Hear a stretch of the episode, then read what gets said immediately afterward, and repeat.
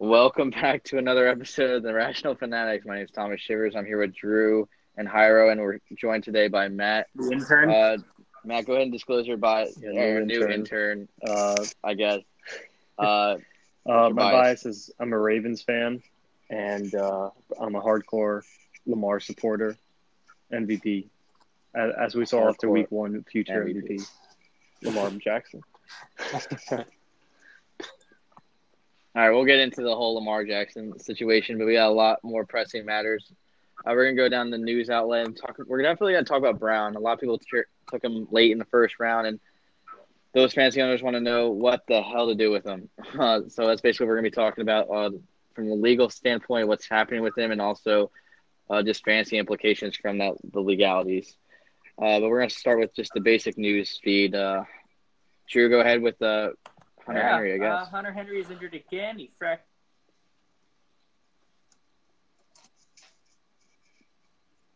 Where the His tibia. knee connect, Yep. and then out for an undisclosed amount of time. So that's just unfortunate for a guy who's been injured twice now in his career, in his three-year career.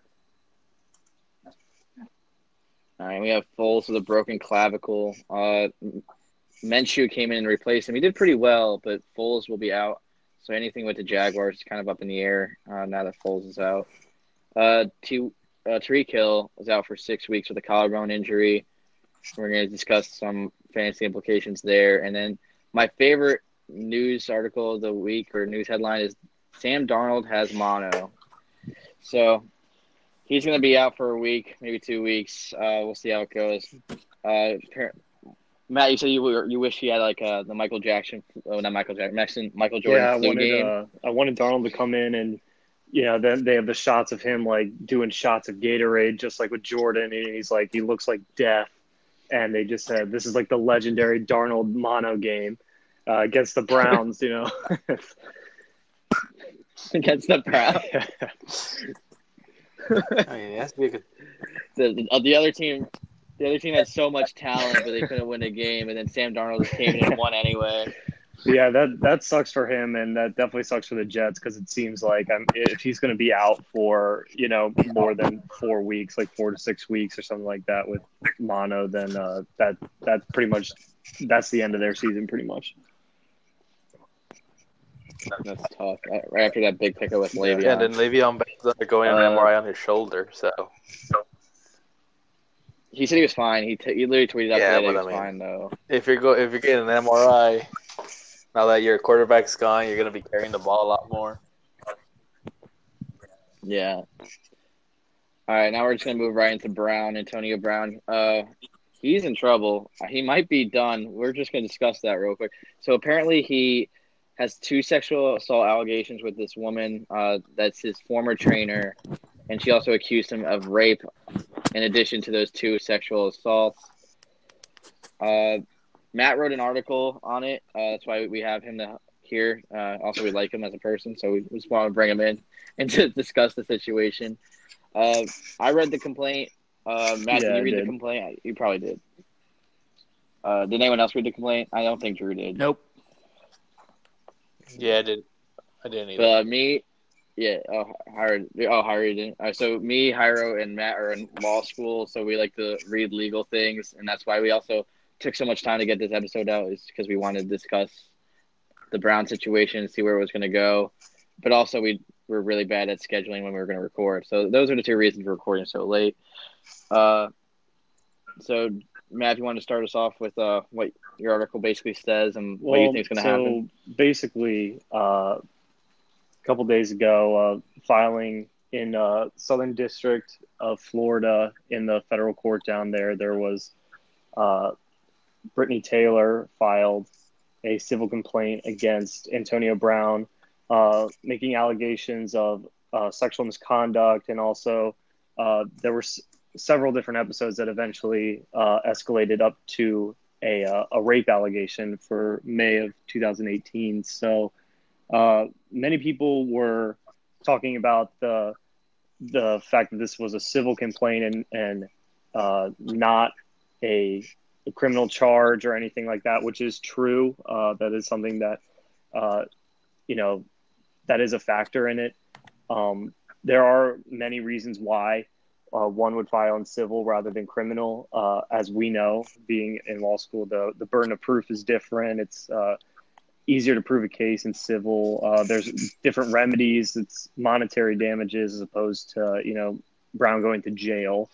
So uh, and and we also it's unclear at this point if there was ever a police investigation that was maybe opened up and then they didn't feel like they had enough evidence to go forward, or if there was just never a police investigation conducted. Uh, that's still unclear. So uh, at this point, the NFL has yet to make a decision on what to do. They opened up an investigation into Antonio Brown, and uh, and they're going to make an, a determination on suspensions or if he should, uh, whether or not he should be put on the exempt list. And basically, from you know me, just like my prediction of it is essentially that uh, I believe that tomorrow he's going to be put on the exempt list, and uh, he's basically when he's on the exempt list, you know, uh, he will be suspended uh, he won't be able to play until they render a decision.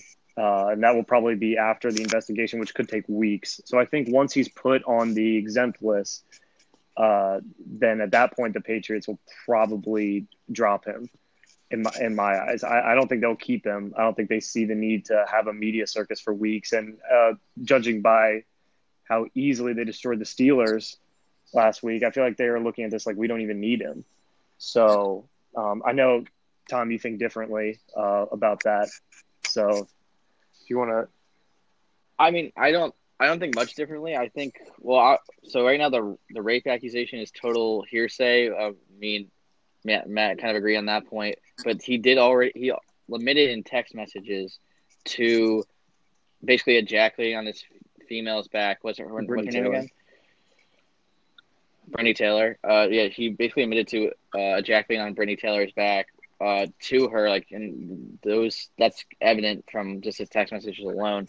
So that act did take place. It's just a question of whether that was a consensual act.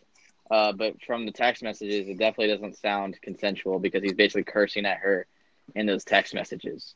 One thing about the um, complaint that I so thought I was interesting he, was, I mean, uh, Tom, you said you read it. We're familiar with legal filings, you know, from our work and, and school and everything. I don't know if you noticed this when you read it, but it, it's written in a very different style. It doesn't read like a traditional complaint. They don't, uh, you know, just stick to the bare bones facts of, of what happened. It was very, you know, like it was almost written like an article.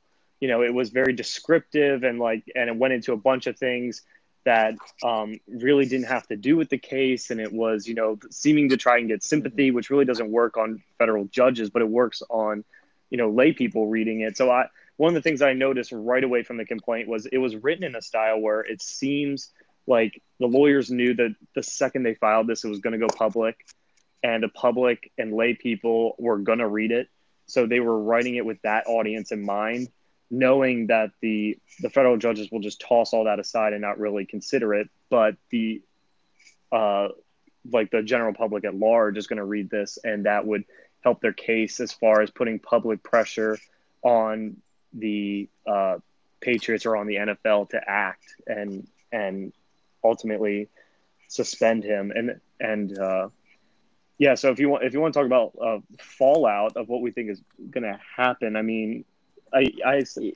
so yeah. I, I think he's I think he's going to be put on the exempt list tomorrow. I think then he's going to get dropped by the Patriots, and I don't think I don't think at that point anyone's really going to pick him up. I think he's just going to be a free agent while he's on the exempt list, and he's going to kind of and his lawyers and and his team are probably going to tell him to just try to settle this, just like you know lay low, stay stay out of the news, all that all that stuff, and then I think ultimately, after a couple weeks, when the investigation's over, the NFL will probably suspend him. I think for, uh, I, I mean, I think it's got to be at least four games from what they've done in the past. Uh, so I think he'll be suspended for, you know, probably four to six games, something like that. And then, so if you think about the timeline of that, then if he's out for, you know, like let's say three weeks, while they're conducting the investigation and figuring everything out. Then he's suspended for an additional uh, four to six weeks. Well, now he's missed, you know, uh, eight to 10 weeks of the season, and then he can come back. So I think right around that time is when we're going to start ramping up for playoffs. And I think I wouldn't be surprised at that point if a, a playoff contending team that just needs one extra piece to be a Super Bowl contender signs him at that point. Uh, so that's kind of like my ultimate prediction, like, you know, for the whole season on what's going to go out for him. So if you're in a deeper fantasy league, I mean, I, you got to hold on to him for now until, like, obviously, until any decisions rendered. But if you're, I, I mean, I say if you're in like a deeper, like a 12, 14 man league, I, I, I don't really see a problem in holding on to him and then, and then, you know, uh, holding out for that kind of the last six weeks of the season and into the playoff, like, like last six weeks of the season, have him for, have him ready for your playoffs, you know? Yeah, yeah, I think that's fair. Uh, I think that he's not going anywhere. If he's not put on the exempt list tomorrow, though, I feel like he might play this one game. Uh, if not the case, I really wouldn't like. I wouldn't have enough faith in putting him on my roster, my starting lineup at all. So I would sit him for sure if he was on my roster, which he's not. I, I'm Uh, I've got a couple of glad on this. Uh, Patriots will Yeah. drop him. The exempt list allows them to continue to pay him, and he doesn't count as a roster spot, so the Patriots don't gain anything by dropping him. And I don't think he goes on the exempt list. I think it sets a bad precedent for the NFL, and they're still trying to negotiate a CBA right now. Even if people don't like it, I don't think they gain anything by putting him on an exempt list for a civil suit right now. Because Wow. if he's exonerated or cleared of it, it looks really Yeah, well, bad for the NFL there's- to putting players on. there actually is no civil suits. that's the one thing I want to say. There actually is no exempt like eh, president for this matter. Like usually the exempt list was uh, created to uh, put players on with as criminal accusations or criminal charges against them on the list. So there's actually no precedent for putting a, a player on a civil on a civil case, even for this kind of conduct, onto the exempt yeah, list. I, I mean that definitely that definitely makes sense, and it's definitely possible. The thing is, uh, you know, there's different levels, right? When you're talking about uh, civil and criminal. I mean, there are players like uh, Patrick Chung for the same team, the Patriots, as you know, he is under indictment right now for cocaine possession, and you know, he's Mhm. still on the team. There's no problem. There's so there's obviously levels to you know drug violation. No one really cares, but then it's the fact that it, the uh, accusations are of a sexual nature, and the NFL has a reputation in the public of not really taking these things seriously. And I think if they had their way, you know, if they like how they probably feel is that they don't, they would rather just let this thing uh, figure itself out in the courts and then, you know, uh, and make a decision from there. But they've already set the precedent ahead of time of, you know, separate from all of the other from the judicial system, we're going to investigate and render a decision completely separately. I mean, you saw that with Ezekiel Elliott, who was there was a, a criminal complaint against him, and he and it, it was uh, seen to be not really much of anything, but he was suspended for four games, and they weren't going to take that back. So, uh, and as far as the Patriots go and whether they keep him, they could obviously keep him and but I, I think they're going to look at this and and I mean, if you saw the press conference uh, after Antonio Brown's uh, first practice, he uh, Belichick was not having it. I mean, the press was on him about it. He Yeah. looked pissed. He didn't want to answer any questions. Neither did Tom Brady. I think this team is just going to look at it, especially. I mean, let's not forget the whole dynamic with Robert Kraft. Robert Kraft. This team is going to look at it and they're going to be Yeah. like, I, you know what? We don't even need him. Why are we taking on this distraction?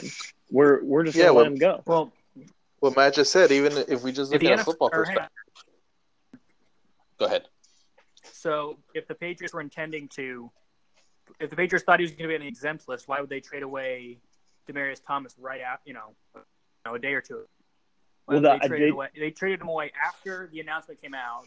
I- they thought there was a chance, why would they trade away a receiver who already knows the playbook and is already in house? Well, I mean, I, I might be wrong, but I think they traded him before all this Plus, happened. Elliott they didn't on traded. for uh, his issue. Yeah, they traded him a day before. I think. I don't believe. Was it? I think they traded him a Yeah, day I before was that. I think they traded him right before it happened. And And, and, people, yeah, people are saying that Antonio Brown or his people told the Patriots about this allegation, even though he might have known. So, not like the hmm. Patriots knew this allegation was coming and they still traded the player. So, I mean, one thing that I mean, I'm hearing from other people that like are kind of just reading the news headlines and not like reading all the matters, or like they don't know how it works out like legally. Is that like why isn't there criminal charges filed? It could also be like like Matt was talking about. It's like a strategic thing on Brittany Taylor's part because there's already precedent set forth that players that are criminally criminally charged are put on the exempt list or suspended. Uh, if she is trying to make some money uh, off of it, which if these allegations are true, she should be compensated. Uh, try to make her whole again.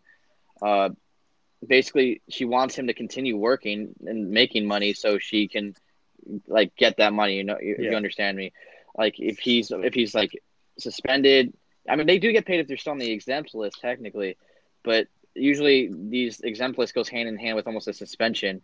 So she would want him to keep like earning money in order to like make sure she gets her compensation after the civil suit. Which I actually do agree with you that the the complaint was written in a prose manner. Uh, now that I'm thinking of it, uh, the the attorneys were definitely aware that this was going to go, I guess, viral or just hit the media by storm. Uh, it was, but it was still a very well crafted complaint. And it, it would seem that some people think it's hearsay, but there is definitely facts that go in her direction, even though it is a, in a prose right, format. and we don't we don't know what else they have. We know we the text messages. We've seen those from the complaint, but we don't know if they have anything else. If that's it, or if, if they have any other Yeah. evidence to support it. I also saw people bring up the, Yo, the timing of the complaint. Like the timing just seemed too. It, it was co- like too much of a coincidence, you know, that it was oh right when he joins the the Patriots, then uh, oh of course this this comes out. But um, you know, Mhm. well as as we know, uh, these things take weeks and and you know potentially months, and uh, so this has probably been in the works for a pretty long time. And on top of that, we know that Antonio Brown's people knew about this because likely what they did was they sent to uh, they sent a complaint like what they had over to Antonio Brown's people and were saying, you know, we're gonna file this if, unless you want to settle this outside of court, and uh, and they probably didn't get back to him, and then that's what happened. There- this Um, is this is probably not going to see a courtroom. Uh, I would if Yeah, Antonio Brown it. if Antonio Brown wants to continue playing this playing in the football league, I would make sure this never sees a, a courtroom. If I was him, uh, Drew Rosenhaus, who's his uh, his uh, manager um, agent, uh, he wants he's the like the second victim other than this woman who is obviously the victim. He's probably the second victim in all this because he's working overtime with Antonio Brown and he's losing all this money, Yeah, potentially all the money. Uh, he's he got just- he's he got such a problem client. exactly, and he doesn't want to answer any questions on like on the sexual assault thing. He's like, yeah, we're gonna let that because he's got Antonio Brown's got separate attorneys other than his agent handling his this civil matter. Yeah, Uh, and uh, he- so I- so uh, one last thing I'll say on it, just real quick, is that uh, on the fact of whether the Patriots are going to keep him or not, or and whether and what they're going to do with that. Uh, I, I didn't see anything from practice today. I don't know if they had practice if he was out there practice today, but he was in the did- he was in the gym today. he was in the gym. So what what I did see was he was on the field in practice yesterday. If you notice, he was wearing a temporary jersey, just number one. Uh, he was not wearing, you know, his number, his name. He was just wearing number one, no name, temporary jersey today. So I mean, that should probably tell you enough. They he's wearing a temporary jersey. He's going to be a temporary player for him. That's fair, and I, I bet Antonio Brown is very upset that he angered Big Ben now because Big Ben got out of a similar situation back in the day, so he probably wants a reference to what his attorney ha- and his arguments he did to get out of the situation. But uh, if these allegations are true, he's in a bad spot, and rightfully so. Uh, Right. But we'll we'll see how it goes. Uh, we're gonna. That's but that's all we have on the Antonio Brown. Does anyone else have anything to say on the Antonio Brown situation? I think we covered most of what's going on. No, okay. No. Uh, I don't think So Drew's in here. no, yeah. Uh, we're gonna take a short break. We're gonna get Drew back in here, and we're gonna do the week one recap. Uh, so uh, we'll see you guys after this break. All right, welcome back. We're gonna go into the week one recap. Uh, pretty pretty good games actually. Uh, starting with a, a not a good game. We'll, we'll let Matt talk a little bit about it, but uh, Miami is tanking. Uh, their players are trying to get out of there because they think they are tanking, uh, and they don't want to bring their player value down. While the team is just trying to get a higher draft pick, basically.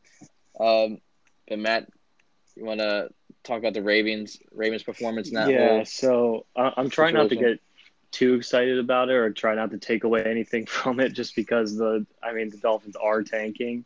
Um, still, you know, the I thought the offense looked really good, obviously, and uh, you know you can take it with a grain of salt. They still dropped 59 points on another NFL team, and you know that doesn't happen every week, even for you know a terrible team. You know, it's still pretty rare to uh, drop 59 on someone. So I thought. Uh, all in all, Lamar Jackson was making some pretty good throws. Uh, running game looked good, and everything looked really solid for the Ravens. That's fair. Uh, I hope Lamar continues to grow. Uh, I think he's a pretty good quarterback. I he gets a lot of a lot of heat for uh, running more than he does like throwing the ball. So No, he gets a lot of heat because he's a generally inaccurate quarterback. inaccurate. See, Drew thinks he's super inaccurate. He's just young, you know. We'll see how it goes. The next game we have is the the Packers versus the Bears. It's very um, a very slow game. Uh, the Bears defense kind of took over early, but the Bears def- the Bears offense is just non-existent. Uh, they were seemed better last year. I think it was just because of they because they had a pretty clever play calling. What the heck? Uh, they had uh, pretty clever play calling to get uh, their running backs and Trubisky uh, out and out and rolling out, and then getting people open. The wide receiver just extending the play, and I just didn't see a lot of that. I think Trubisky was getting pressured a lot, not passing the ball accurately like usual, and the offense literally couldn't take off because of it. So, but Drew, you had an opinion on Aaron Rodgers' performance?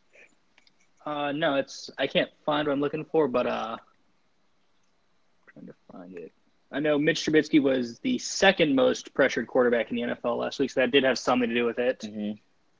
And then I think part of it too is that I think the uh, er- the Green Bay defense is significantly better than they were last year. So it's kind of it's still week one, it's a little early, but I think we'll see by the end of the season that it's just they have a phenomenal defense and a great defensive line. Okay.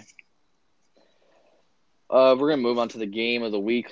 Uh, the Saints versus the Texans, and as everyone knows, uh, I made clear that the Texans are my dark horse. It's not changing after this game. That was a great game, all the way to the end. I think 17 points were put up in the last three and a half minutes of the game, uh, which is absolutely crazy.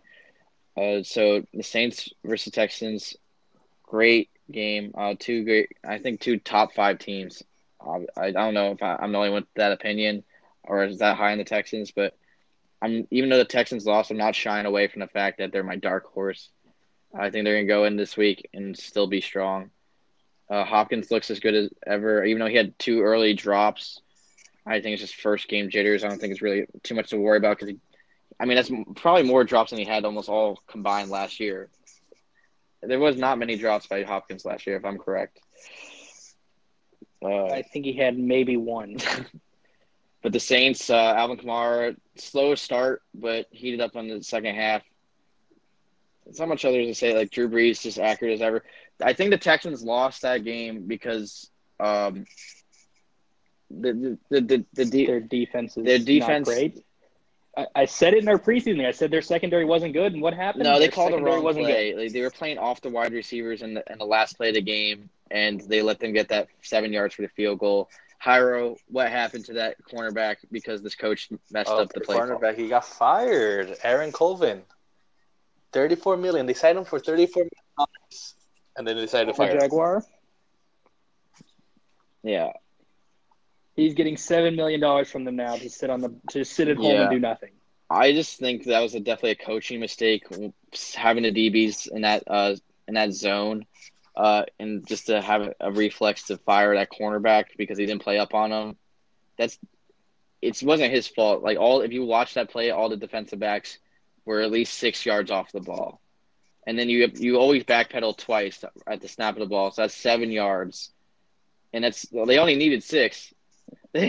Col- yeah, Colvin's not been good when he's been in the Texans anyways, so it's it's kind of a this was the straw that broke camel's back for them. But the lack of a GM is kind of the problem there in Houston, and that's why you're seeing them overpay for Tunsil, shipping away uh, Clowney for nothing, firing yeah, Aaron Colvin after this yeah. game. It's just it, it's a problem with it's even Tunsil coaching staff. Or more sorry, go, uh, I was gonna say even Tunsil, yeah. their their their new uh, who they traded uh, Clowney for wasn't even that good. I mean, he was he was all right. I mean, he gave up a sack. He was there for five days. He's, he's learned to, yeah.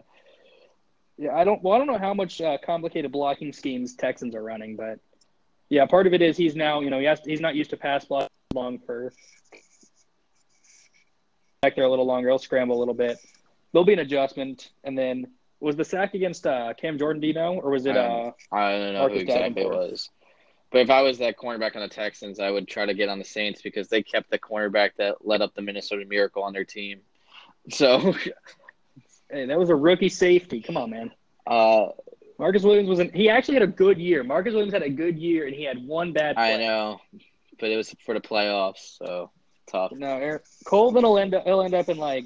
Uh, I, well, I don't know who's got someone who's got a bad nickel corner. We're gonna spot. move on. I'll speak briefly about the Giants. Uh, the Giants they're bad on defense. They the Giants had no QB pressure, and they have, they're soft over the middle. Uh, Bethea uh, or Bethea got smoked twice or three times on like back to back plays. They were just throwing in his direction. Uh, so literally, this is the same. Uh, it looked like the same exact play. They had two scoring drives off of right up, right over the middle, right up the seam, uh, two touchdowns. Never got back into it. So it was very tough to watch the Giants uh, as a Giants fan to, to, lose like that, just because they were losing on like the same play every time. It just gets frustrating. Uh, that's all real. I really had to say they just needed to fix the defense. Uh, I thought they were they fixed the offensive line. The offensive line looks fine. Saquon Barkley looks fine. The wide receiver corps, even though they're so battered or suspended, it's not even that bad. Uh, I just think it's mostly the defensive problem, uh, and the offense just can't keep up. They're not good enough to keep up with the score being that high. Uh, moving on to the Colts. Uh, what do you guys think about the Colts? Uh, I wasn't able to watch this game much, but I did kind of. I caught only the tail end, and they do seem pretty soft. You know, they're not going to roll over. I didn't think they were going to be, you know, a two-win team without luck, and so their ability to kind of still stay with, you know, teams like the Chargers and stuff is encouraging. Yeah, I think I think uh, Jacoby Brissett looked pretty good, even even though they don't have luck uh, at the helm. I think Jacoby's doing a pretty good job, and the defense is still the best I've seen a Colts defense throughout my whole life. So Marlon Mack looks really. I don't good. think they're gonna be that bad. I mean, it is the best defense they've had in recent oh, memory. I think. Yeah, Marlon Mack looks actually pretty good. He had a great, great fantasy day as well. Yeah, I think he ran for like one seventy five. Uh, he did. He ran for a lot. Uh, one second, let me pull that up. But it was like when I looked at how many yards he actually ran for, I was actually amazed. Yeah, uh, he had a he had a great so, game, and uh, yeah, I was pretty surprised how good one, did overall. One seventy four.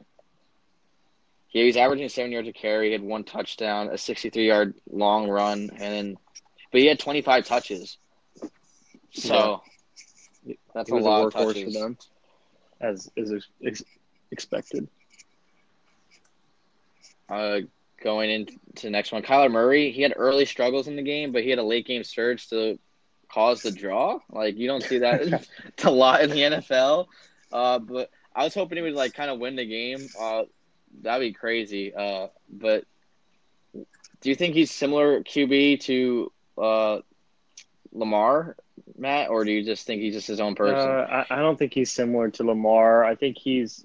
Uh, I mean, as a rookie, if you were to look at Lamar as a rookie and then Kyler, he's he's Kyler's probably uh, farther ahead on a uh, on a throwing on an accuracy standpoint. Uh, Kyler's not nearly. You mean the part that's a QB? Yeah, Kyler's not nearly the uh, athlete that Lamar is, though, and uh, He's not far off. Well, I mean, uh, I, it's tough to evaluate him after one game, and especially I, he tied at home the the Lions, and Lamar's uh, seven and one. oh in his god, we're using QB wins. We're going QB. So I mean, so facts don't lie.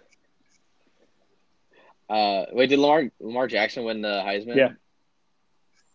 Oh, it's Heisman versus Heisman. Yeah, We'll see how it goes. Uh, yeah, but uh, which I one of them? very. Which one of them was actually like competitive for a national title? It wasn't Lamar. Oh, wait. I was uh, actually very impressed by one of Kyler Murray's throws late in early early in the overtime. His throw uh, to Larry Fitzgerald for like fifty yards or so. It was like I didn't think Larry Fitzgerald could still get down the field that I know fast, honestly. It was a great throw. it was a great that was throw. shocking. When he threw it that deep, I was like, "This is just a, a send. It's not. It's like um, it's just gonna probably just be a jump ball somewhere." But it was a perfectly thrown ball. Hit Larry Fitzgerald in stride. I was pretty impressed by that throw. Uh, and then they stalled at the ten yard line and had to kick a field goal, and then they drew. Uh, so it was unfortunate after that throw that they had to go walk home with the draw, but it's still a pretty good performance late in the game by Kyler getting back.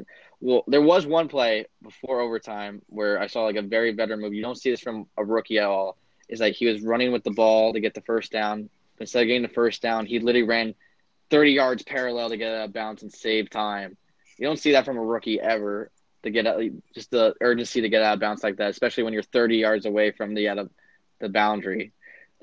he literally just like turned sideways, like I mean, like just whole straight perpendicular to where he was running out of bounds. It's pretty funny to watch, but it was definitely a, a heads up play by Kyler and definitely not a rookie play.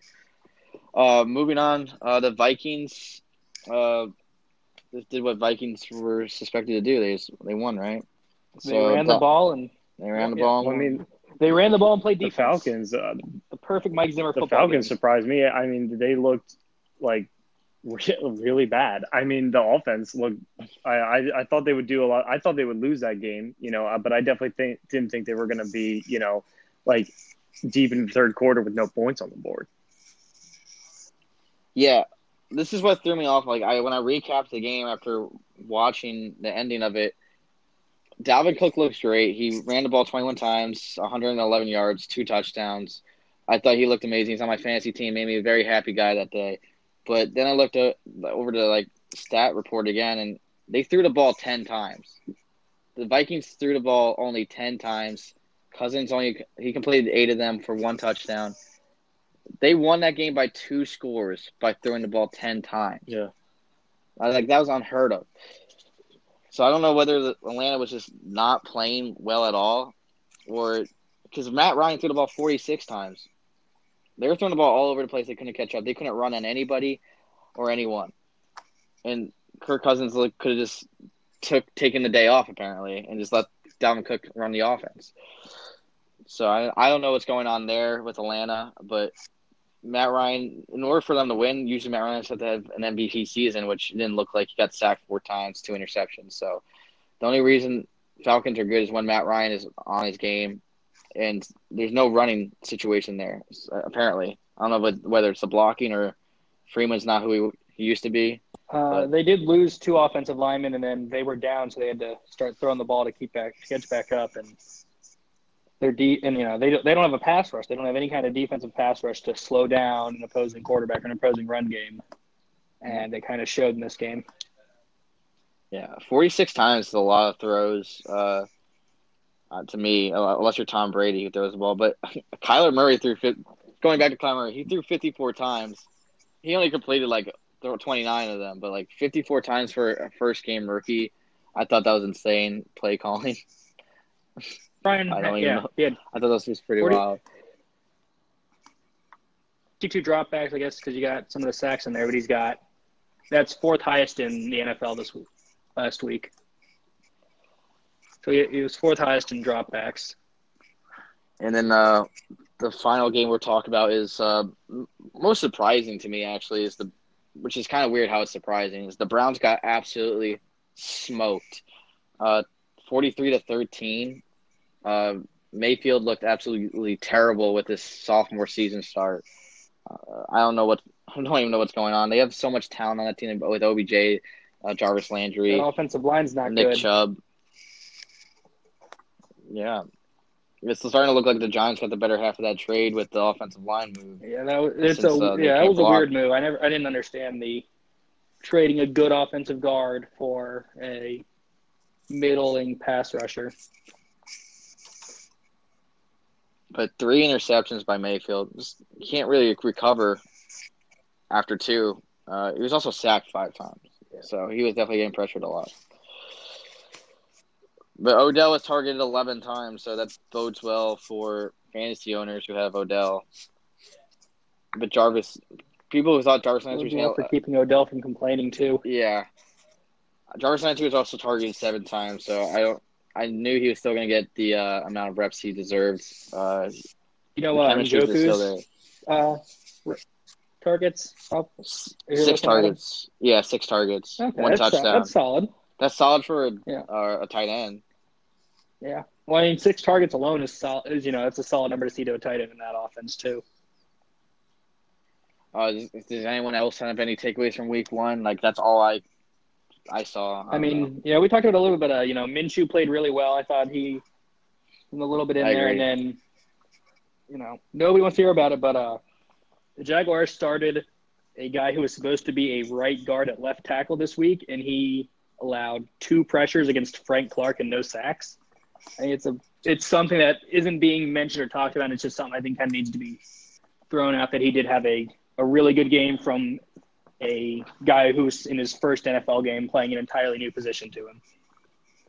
okay. Um, Uh, I mean, uh, the other takeaway that I had that we didn't really talk about was just the fact that the Patriots, I mean, came out and just absolutely Oh. dominated the Steelers. And this, uh, Yeah. I don't know if it was the Steelers not looking like the Steelers that we're used to, or if it was just the Patriots being, you know, above and beyond uh, the high standards that they set for themselves. But I mean, they did. They looked really scary as a team that's going to have to play them in like, uh, like the Ravens have to play them in like eight, like week eight or something. Not looking forward to that. yeah, and the Raiders the Raiders won, which is pretty easy. It wasn't e- it wasn't really an easy win, but it's like just watching the game, it looked like they handled look- the Broncos They look fairly easily. Like even after this drama, they Yeah, look so- comfortable, which was very surprising. Yeah, they like from what happened with AB before the second issue with AB, the first issue with AB, they just didn't seem like they were shook. Like uh, Mike Mayock and uh, Gruden just handled the whole situation well. And Gruden, after the game, he like went around like the stadium shaking fans' hands. I never see that ever with head coaches. So he's just trying to like, but they're also trying to build. Uh, a better fan base, or not better fan base, like the the black hole is a They're great trying fan to base. send off. Yeah, They're trying to do trying to send them off off. and get them to come out to Oakland. Oakland. Yeah, it's like a thirty dollar flight on Southwest to with, Vegas. with the move. They'll get there. Yeah, and with that game too, of Flacco did not Yeah. look good at all. So I was, uh, I was not really missing him. He looked like a statue back there. All right, uh, we're gonna take a break and then we're gonna move on to week two. Uh, some games that we think I should watch, but enjoy uh, the music that I pick, or if you're listening on anything but Anchor, the little sound bit I put in there is probably gonna be five seconds long. It's probably gonna be stupid, but you're welcome. Uh, see you guys in a second. We'll see if it actually shows up. And we're back. All right, sorry, we're back. Uh, we're gonna start off uh, the week two. Uh, basically, games that we're taking a close eye on is with the Vikings and the Packers. It's a NFC North matchup. Uh, the Packers coming off a just this a, a hard uh, offensive uh, task against the the Bears defense and pulling away a win there. I don't think the Vikings defense is as good as it used to be, like or was two years ago, but it's still decent enough to put up a fight. But the Vikings offense is much better apparently than the, the Bears the Bears offense. So I, I feel like that's just definitely going to be a higher scoring game than the Packers had last uh, week. And we'll see if they can put up points with Davante Adams. Uh, and do they even have any other weapons? I don't think they have any other weapons other than Davante Adams. Scantling, and I mean Jimmy Graham looked all right on Thursday Night Football. Oh, Jimmy Graham. as a you know just kind of as a red zone option for him. Yeah, Jimmy. And then Marquez Valdes-Scantling still is a uh, you know kind of stretch the field deep. for. And then the Colts versus the Titans. Uh, I feel like that's gonna be a good battle. Now that uh, I feel like the Titans got a free win last week, and now they had to go against the Colts, and that defense is definitely uh more. Just, it's definitely better than who they versed. Who did the Titans verse? I just it's completely blanking on it right now. Browns. Browns. The Browns. Yeah, Titans played the Browns. yeah. The Colts are definitely the Colts defense is definitely better than the Browns. Uh, the defense for sure. Uh, with Darius, uh, Dar- Darius mean- Leonard.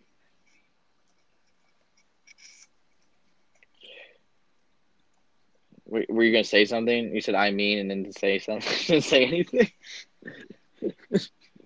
Yeah, I mean, well, you were talking, so I cut off, but I'm like, so I stopped. But I mean, I don't know. I mean, I think the Brown, you know, Browns and Colts. I don't think their defenses and offenses are that far apart. I just think the Colts might have a better offensive line, so it helps. So it'll be interesting to see if the Titans Yeah. can get pressure like they did Quinn on Baker. Nelson. And then I think they're, but I think the defense Nelson's aren't that a far maniac. apart. Uh, see. Oh, hopefully. I mean, I think it's gonna be the game of the week. Uh, the Saints versus the Rams. I mean, it was a big game last season. It probably isn't going to be again. But the one thing I noticed about the Saints uh, during the game is you're not going to be able to run a West Coast kind of offense on them. They were covering the field uh, from boundary to boundary. Uh, they were fast. Uh, I don't think you're going to be able, able to run outside on the on the Saints defense. You're going to have to run right at them with uh, some power running or throw it right at them. Uh, there's no way there's any team beating them with speed. I haven't seen a faster defense yet You sure? uh, this season. Hopkins and um, I forget the other wide receiver from Houston. They caught pr- two pretty easy passes down the middle. They did, but it wasn't like they beat them by a mile. It was. It Oh, wasn't like, one of those where it was it was embarrassing. I mean, I mean, those are- I mean, they It could have been the Texans have talented wide receivers, so I'm not gonna say that. no. Go ahead. Talented. Yeah, they're still willful. Yeah, Yeah, they still so I'm just saying you're not still, gonna run, uh, but mostly you're not gonna run sideline to sideline. You have to run right at the Saints defense because they were not letting anyone outside the tackles. No, you pick on you pick on their linebackers. Their linebackers aren't that great. You pick on the linebackers. They're most of their, their corners aren't that great. They're a little overrated for the most part. You can pick on their secondary. You can pick on their linebackers. You run as far away from Aaron Donald as you can as you possibly you can. talking, you're not. I'm not talking about the Rams. I'm talking about the Saints defense being fast, not the Rams. Uh, the Saints. Eh, I guess they're they're kind. yeah, no. Saint. I think the Saints secondary is overrated. Cam Jordan's good. Like they're they have a solid defensive line, but if you can get you can kind of Yeah, hit them on the just go- second you level, you can uh, hurt them. Pick on the linebackers. All right, and then the next game we got the Browns versus the Jets. Drew, go ahead. You got an opinion? Uh, yeah, this is a must-win for the Browns, especially with Sam Darnold getting mono. If they lose this, they're kind. I think they kind of end up spiraling. It's it's an ugly look if you lose to the who's who's the quarterback for the Jets this week without. Oh, Any- no, any I idea? So it, it's Patrick Siemian, Honestly, I think. Start get guess It's while I Patrick look it up. Siemian, or Trevor Siemian. Start looking it up. Oh, I think that's who it is. I can't believe you just said that. Even think of looking that up. It is. It it's. Trevor Siemian. That's not terrible. Right, That's not a, it's not a a good terrible. Yeah, it's not a terrible, but I mean, still. That's fair. y- y- y- I wait. What do you think? You think he got it from uh, actually uh, kissing, or you think he's just sharing too much Gatorade around the locker room? No, uh, I don't even no. know. The, the obvious know. answer is that Demaryius Thomas had it, and the Patriots traded him to give it to uh, to give it to Sam Darnold. It's Bel- it's Belichick. That's what, It's- the only time. It's the only reason he finally traded with the Jets. Belichick's It's playing bio germ warfare. warfare. He- That was the first time he ever made a trade with the Jets. Finally, like that was a like weird stat. Like he's that's he ha- has traded with every team but the Jets up until this week, and the player he trades is just biological warfare to the Jets for like for like cutting or like for not paying him or whatever like so long ago or just walking out on him. That's hilarious. Uh. Like what was it like? This episode of like Blue Mountain State in that locker room when they all used to sit. right, we'll, we'll move on from that. Um, uh, Matt, you can take the Cardinals versus the Ravens because I know you like the Ravens. Uh, yeah, I mean, I'm not particularly worried about this game. Home opener. I think the Ravens are going to crush it. Uh, I think the running backs are going to have a field day. Lamar will throw a couple touchdowns, and uh, Earl Thomas will probably have a pick. Um, probably like, I don't know, probably three, four sacks. So I think it's going to be just another solid game. Ravens, I mean, just completely lucked out being able to start the year with the Dolphins, Cardinals. I mean, that couldn't have ended up better, especially when in their division you've got the Steelers starting with the Patriots. The uh, Bengals went on the road went on the road with uh, with uh, I'm blanking on who they played. They played Seattle, right? And uh, and then the Browns. So the Ravens definitely got the the good deal there. Ooh. Who we lose? Drew's lagging in and out. Jeez. All right, uh, we'll we'll just move on without Drew for a second. uh, we'll get him back in here. Uh, we have the Jags and the Texans next. Um, both are zero oh and one, and uh, he's now texting me. uh, both are zero oh and one. I think the Texans are going to win this game against the Jaguars, just because the Jags uh, had a QB injury. I don't think Minshew, as a rookie, is going to have enough first uh, team snaps to really go in and, and beat the Texans, who just looked almost like they're going to beat the best team in the NFL this past week. So I think the Texans are going to go in there and just hand it to them. But we'll see. I think it's going to be a good game because uh, the Jags defense could hold could keep the could keep them in it, but I think altogether the Texans will move the ball on them. Uh, and then the last game we have is the Seahawks versus Steelers. I don't know. The Steelers just got beat, and I don't know. I feel like this is gonna start moving now. Uh, they're not to get rolling at all this season again. They came into this season like we have no more distractions. We're to come in and win. We don't have AB. We don't have to worry about Bell with money issues. Uh, we got Big Ben, and it's all we need. And then they came in and they got absolutely smacked by the Patriots. Uh, Belichick just perfect game again. Pitched a perfect game against them. Uh, and then the Seahawks, they won their opening game, and Russell Wilson's always a decent quarterback. I don't think anyone else would say anything different. But against it was against Cincy, who we were predicting earlier as the worst team in the league. They didn't even seem as bad as I thought they were going to be, and they kept it close. But yeah, they still so they won that game. Still. So with the with the Seahawks Bengals, I, I, thought the Seahawks didn't really look that good. I mean, compared because I, I don't think the Bengals are very good at all, and uh, you know that was a pretty tight game. So I think this will be interesting to see. Uh, are the Seahawks like actually pretty good, or you know how are they? Or maybe the Bengals are better than we thought they were. But then this is uh, I know mm-hmm. Drew was saying it earlier. This is a huge game for the Steelers. I mean, if if they come out and start zero oh and two, and uh, you know they had two tough opponents, sure, but I mean that's that's a really rough start for them, especially if they if they go uh, 0 and 2 and the Ravens go 2 and 0 and then uh, you know, you know that's that's just a really tough go for them. So this is a huge game for them. I think they pretty much they got to win this game and they got to they got to win it in good fashion. I think they got to turn turn everything around after last week. Yeah, Juju yeah, has to show that he could be a number one receiver as well. Yeah, yeah, yeah.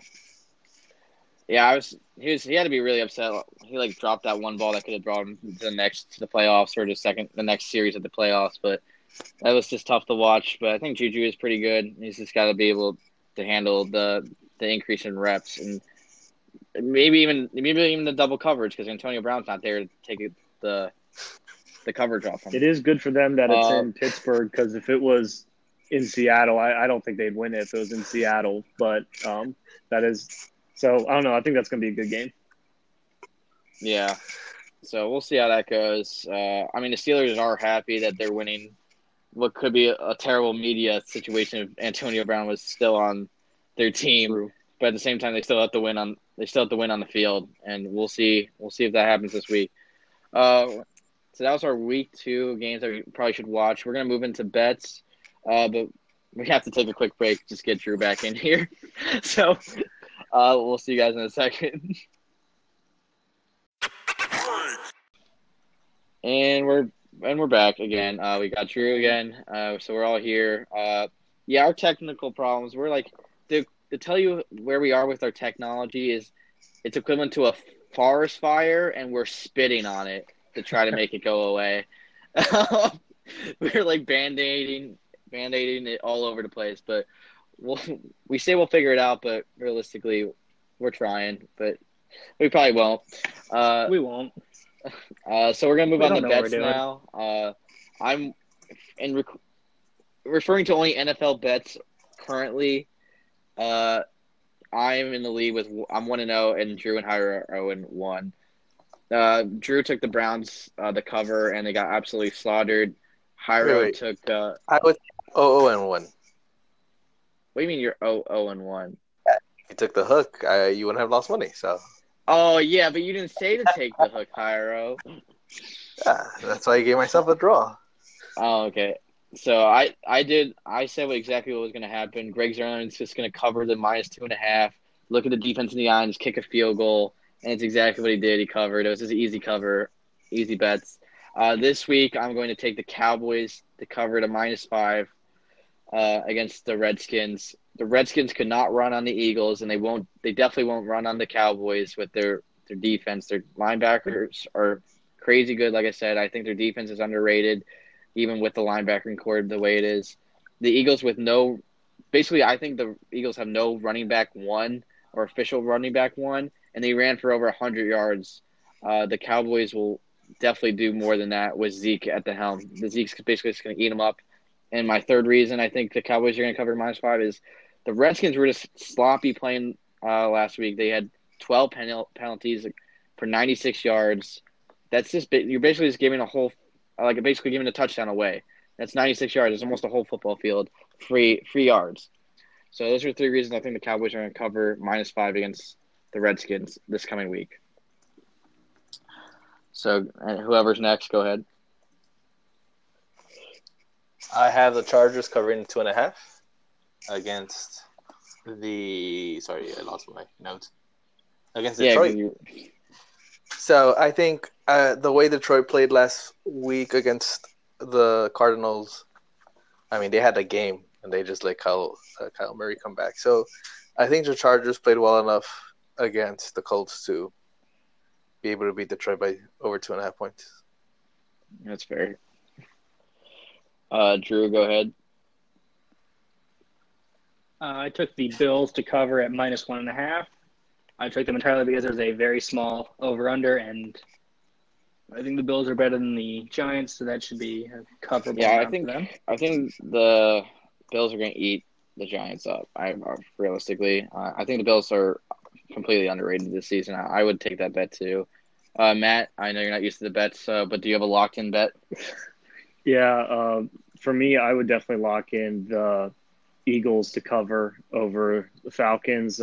They're minus two right now.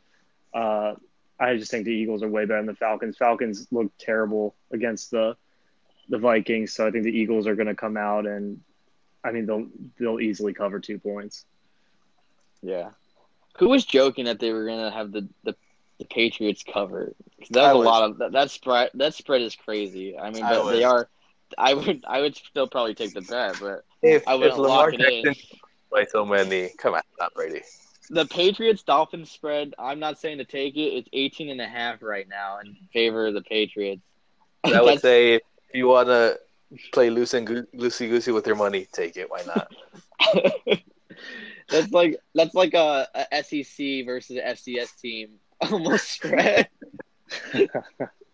uh, we're gonna we're just gonna move straight in. I know we usually take a break between bets, but we took a break earlier, so we're just gonna move straight into fantasy. Uh, let's reserve some time here. Um, we're just gonna go over how we guys how we did this week and uh, basically some pickups who we think you should drop some sleepers. Uh, I did pretty well. I have three. I have three leagues. I won in all my leagues. Uh, thank, thank you for. But I, I left sixty points on my bench in one of my leagues. With uh, I had Chark uh, from Jacksonville on my bench on my bench, and I also had Brown, which I'm gonna get into. John Brown on the Bills on my bench. Um, I think Chark might be. If you're thinking about picking Chark up, I wouldn't really advise it. Maybe pick him up, but don't start him. He only had four targets, just but he caught all of them for a touchdown. That's kind of insane. Like that, especially since they're now going to have a new QB at the helm. Uh, I don't think I think that's just a just a weird stat that's probably not going to be repeated anytime soon. But the pickups I have is Breida. Coleman went down. That's a pretty good pickup if you want to pick up Breida. He's going to get more reps. Uh, speaking of John Brown on the Bills, he's only rostered in 49% of ESPN leagues. Uh, no free ads, but that's where I got the stat from. Uh, he, and he was targeted 10 times uh, by Josh Allen. So he's getting a lot of looks. Uh, he's not even rostered in half of uh, fantasy teams. So I think he'll be available, especially if you don't have a deep league. Um, then I would say my drops are Tony Pollard and Zeke's back. You don't need Tony Pollard. It looks like he's only going to get a couple touches to give Zeke a break here and there, not enough to really warrant a, a roster spot. And uh, you should just drop Jameis Winston. I don't. If you drafted him, I don't know why you drafted him. Drop him now. Uh, I'll wait. I'll wait on my sleepers, and I'll let you guys have it go with any of your pickups or drops. Um, yeah, I'm actually going to disagree on Winston. You kind of knew this was what was going to happen. I mean, he's an up and down quarterback, but he has, you know, he has, you know, massive upside. You could see 400 yards and five touchdowns next week and not be that shocked. Or I know, but I look same for, I look, again. I look for It's well his consistency. area. like I'm not going to like. I'm trying to win games. I'm not trying to like. Yes, I'm on. The, you go safe and up. It's if you're in a deep if you're in a deeper league or a two quarterback league where you have multiple quarterbacks and you know just taking a safe option isn't a, is that and there's fewer options or that you have to start more quarterbacks. Winston is still a startable Alright. quarterback. It's just risky. And then uh, my guy is Terry McLaurin. He had seven targets for the Redskins. He had 120. He had five. He turned that into five catches for 125 yards and a touchdown. I think his and when Haskins comes bump because the two of them were have already familiar chemistry from playing together in college last year. Okay, I dropped. I think I caught half of that. Is there anyone you think people should drop after watching the first week? If you picked up Darrell Henderson, maybe Yeah. that's not the only one where he was already kind of overpriced and he's clearly RB Yeah. three in that offense. That's one of my sleepers. Is uh, Brown is the running back. He's now apparently the second string. Uh, pretty helping old man Gurley with his reps. So that's one of my sleepers, uh, especially if Gurley goes down. But uh, uh, Hyro or Matt, do you guys want to share what, any pickups you were, you were thinking of, or if we covered? Uh, for me, my fantasy team did pretty good, but um, yeah, uh, I'll, I'll just say just a quick note. Uh, someone like a pretty deep pickup. I think only if if you ha- are like in a 14 man league or something like that. Uh, Philip Dorsett, I think is a is a good pickup um, on the Patriots. He was initially yeah, Only that's kind of like the suspended. play. It's kind of the uh, that's what you're betting on is him getting suspended by picking him up because uh, if Brown plays, obviously, then he's not going to see the field uh, nearly as much. But if Brown doesn't play, you know they if Brown gets suspended and, and they lost Demaryius Thomas as well, he moves up from where he would have been like the fifth receiver. Then now he's all the way up to the third receiver behind Edelman and Josh Gordon. So. Uh, I mean, last week he dropped 25 points. He had four catches, 95 yards, two touchdowns. He looked really good. Uh, the whole team was moving. And uh, if, if you're looking for a flyer for this week, I mean, they're playing the Dolphins. So if you don't think that they can do that again, uh, I mean, this would be the week to have them. And they'll, and the best thing about the Patriots is they'll play the Dolphins again. So they they get them twice. So, uh, Yeah, yeah. If you're really risky, you throw out. Uh, you go grab. Uh, what is it? The back. If you go grab Stidham and Jakobi Meyers and Philip Dorsett and watch them play the second half and score an entire game's worth Guys, of but the, pa- yeah. the Or you- Patriots are just they're just the best team in the NFL, man. They're just, it's not like they play in the worst conference or the worst the worst division in football. I'm actually working on something. I got a, I got something for that. It's not as accurate as people seem to think. All right, and then uh, is there anyone you think people should drop, Matt? um, people, uh, someone to drop. I don't know. I, You don't have to, but Yeah, I, I kind of kept all my guys. I'm I, I have Baker Mayfield my, as my quarterback, so that was not really a good decision for Week One. He did not look good and if I can get another quarterback, that's you know I I put him on the bench and picked up Phil Rivers for this week. So uh, maybe not drop him, but I I I need to see something good out of him before Yeah. I play him again. I'll definitely. I'm not afraid. I'm. I'm not afraid to bench a QB. I'm not like the Giants. Uh, uh, Hyro, how about you? Uh, personally, I did very well actually. Um, but I think that was just because the Browns couldn't stop the tech the the Titans, so Derrick Henry and Delanie Walker went off, went off. Yeah. But, yeah, when, when uh, Delanie Walker goes off, you can't stop anything. He's an old man. Uh, but uh, dropping people, um, uh, I don't. I didn't drop anybody of note. I did. Uh, I Yeah. get a new defense just because my Rams were playing the were playing the Saints, and there's no way they're gonna start. Um, but we'll wait and see. I don't really have anybody as pickup. You you got Brown, um, seeing that Gurley has that thr- uh, arthritis in his knee, and even though they're saying he's okay, whenever they needed to punch the ball in, they brought in Brown to get those touchdowns instead of Gurley. So Yeah. protecting his knee.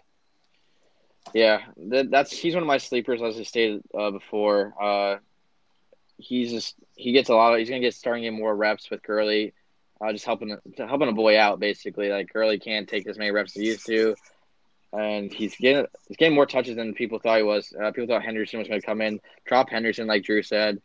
Uh, he's not. He's gonna be he's RB three. Uh, my other sleeper is actually Hardman, uh, the Kansas City wide receiver. Uh, he's he like I don't know. He's pretty good. Uh, and he's Tyreek Hill went down. That's why I'm telling you to pick him up if you need death at wide depth at wide receiver. Uh, plus Patrick Mahomes slings the ball around. He just he like spreads the ball. I don't I don't I, there's no reason not to put him in as a flex. I wouldn't put him in as like a wide receiver one, obviously, but if you need help at wide receiver two, definitely a flex position. Uh, that's but that's my sleepers. True. Uh, I'm trying to think. You can, I mean, those are kind of the guys I looked at. Uh, Darren Waller, maybe if he's still sitting Okay. there in your league, he had seven targets, which you know for a tight end that's really good. Um, Terry McLaurin, who I mentioned earlier in fantasy as a pickup. Uh, I'm trying to think. I'm like uh, Devin Funchess was injured for the Colts. I don't know how long he's out, but I know he's missing at least this week. So you might look at a guy like Deon Cain or Parris Campbell for like a one week rental. Okay, that's not bad. Uh, Waller is only rostered in 55% of leagues, and Hardman's only rostered in like 28%. So these guys are definitely probably available in your leagues. Uh, so go ahead and pick them up. Uh, Well, I can say for sure they're not available yeah, in our league. uh, Matt, how about you? Have any sleepers per se? Uh, I feel like Dorsett was probably my biggest sleeper. Uh, I also have I have Courtland Sut- Sutton. I know Mm. that uh, uh, the Broncos didn't look great, but he had 19 points, uh, 120 yards, seven catches. He looked he looked really good, and uh, I think he's a really good player. Rostered in 76 percent of leagues, so that I mean that that's a lot, but uh, yeah, I, I think he's a good player. and it's still 25 ish percent of leagues. Yeah, I, I think he. I think he's a good player. I think he should be in, in uh, on more people's teams. But my my my sleeper is definitely Dorsett because he's only rostered in three point six percent. So that that would be my sleeper, and that would be a, a full on bet on Antonio Brown being uh, suspended. Okay. I think some people, if uh, you need help at the QB position, if you don't have a really good QB, uh, take Josh Allen this week. Pick him up for the week. He's versing the Giants. He's only rostered in 23% of the leagues.